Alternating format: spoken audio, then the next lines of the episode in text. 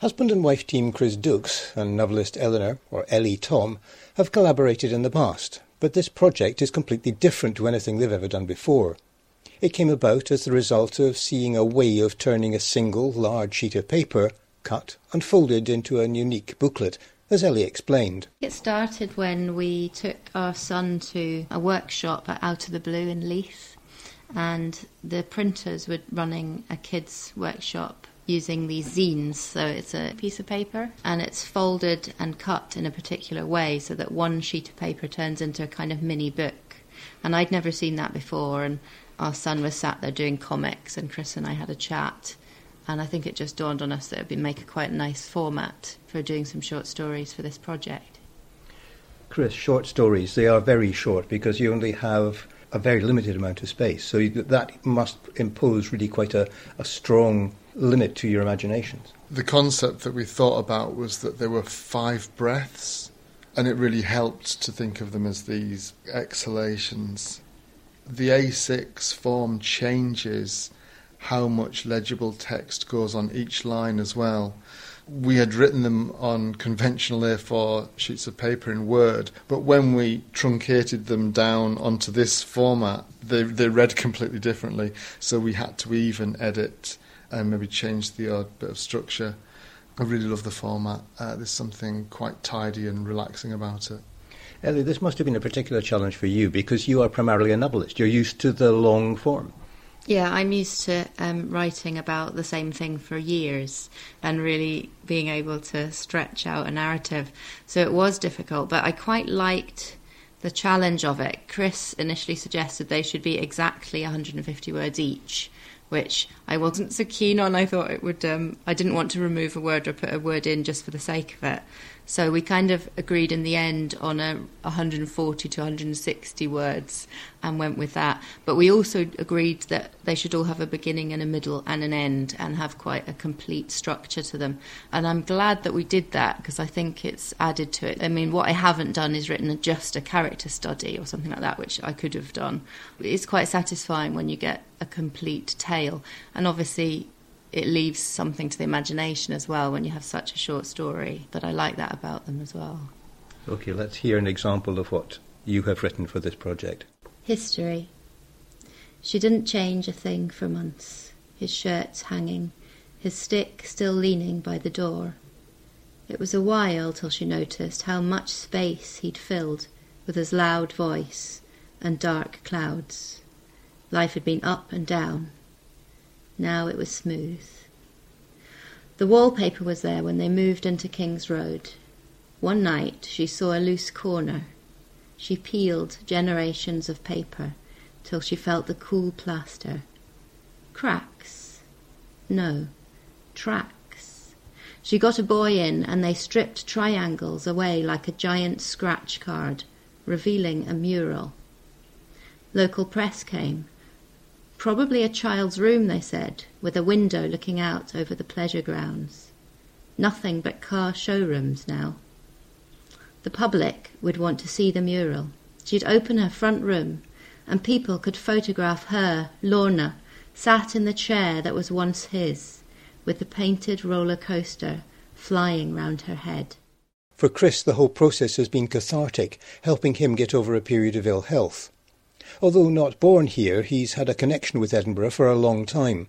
And when the couple returned two years ago, he was keen to put down new roots. It was a way of re engaging with Edinburgh after a long absence of not being here. There are a couple of stories in it that are slightly um, uh, sarcastic but dark. So there's one about a euthanasia coaster, um, which is a, a, real idea, another artist's idea. I was thinking of the, the, the roller coaster that was in Portobello making it a bit more conceptual. But the one you've chosen to read for us is, is very different to that.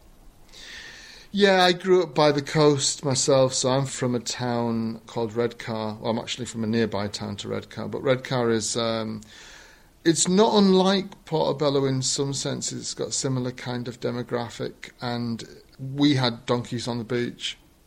Even back then, I felt a bit sorry for them when we didn't really question whether donkeys should be you know, giving people rides on the beach. If you Google donkey, the first thing that comes up is cruelty. And I don't know what it is about donkeys and that invite this kind of cruel attitude. But uh, yeah, that's that's what I wanted to do. Write something about how the ghost of a donkey would exact revenge on its owner. All right, let's listen to that. Donkey. Shaving, he noticed coarse hair and blood had collected in the bathroom sink, but when he looked, he hadn't cut himself. On the second day, his ears ached as if he might hear a baby crying fifty miles away. On the third day, slumped in his armchair, vaping some sticky substance, the steam took on the form of the one he hurt. There seemed to be two potholes in the mist where eyes would be, then two tree tops for ears. It takes a long time to wear down a bastard. Donkey had the advantage of eternity. The visions intensified. He woke one day with a shell in his hand and grit from the beach blowing across the floor. Bending to sweep, shame set in. In winter he was found dead, curled up, with his mouth full of sand. Thanks for that, Chris. Now, how is this booklet going to be launched? We're reading the stories at Beach Lane Social Club in Portobello. They're going to be read in one go. The writer and critic Lesley McDowell is chairing the event, and after we've read them, we're going to talk about our very different methods of writing them and maybe what the future holds for this technique. And we might develop some more of them. I'd like to make a hundred and we take it to a publisher possibly. Ellie, let's look at the, the range of uh, short stories you've done. Where, where, in fact, did you get your inspiration from? I've always been really interested in the passing of time ever since I was a little girl. So I grew up in an Edwardian house and it was built on a Victorian rubbish tip. And so every so often when we were in the garden or when men came up to, you know, digging the, the streets, we would find old pots very close to the surface and there'd be old medicine bottles drinks bottles, and they were the kinds of things that would have been made in Portobello in the potteries. And we often kept these in our living room just on a shelf, and I liked looking at them. And I think it started off a whole fascination with that period in history that's just slipped away from kind of living memory, but is still there if you search for it. So there's a story in this that's taken very directly from that experience of finding old pottery just under the ground and peeling old wallpaper off your walls and things like that. And that is reflected in the fact that you actually went and developed a career looking at the past, at people's past. I did, yeah. I started very much with my own family. So, my first novel is about my mother's travelling family. They were Scottish travellers. Not very long ago, um, they settled in the 1920s in Elgin. And I've also gone on to research other branches of family history and cultures that have, have fed into that. Because of the kind of writing that I do, I've got access to a lot of um, online archives of newspapers. So I did go and look at lots of articles about Portobello from around about the period when the Marine Gardens opened.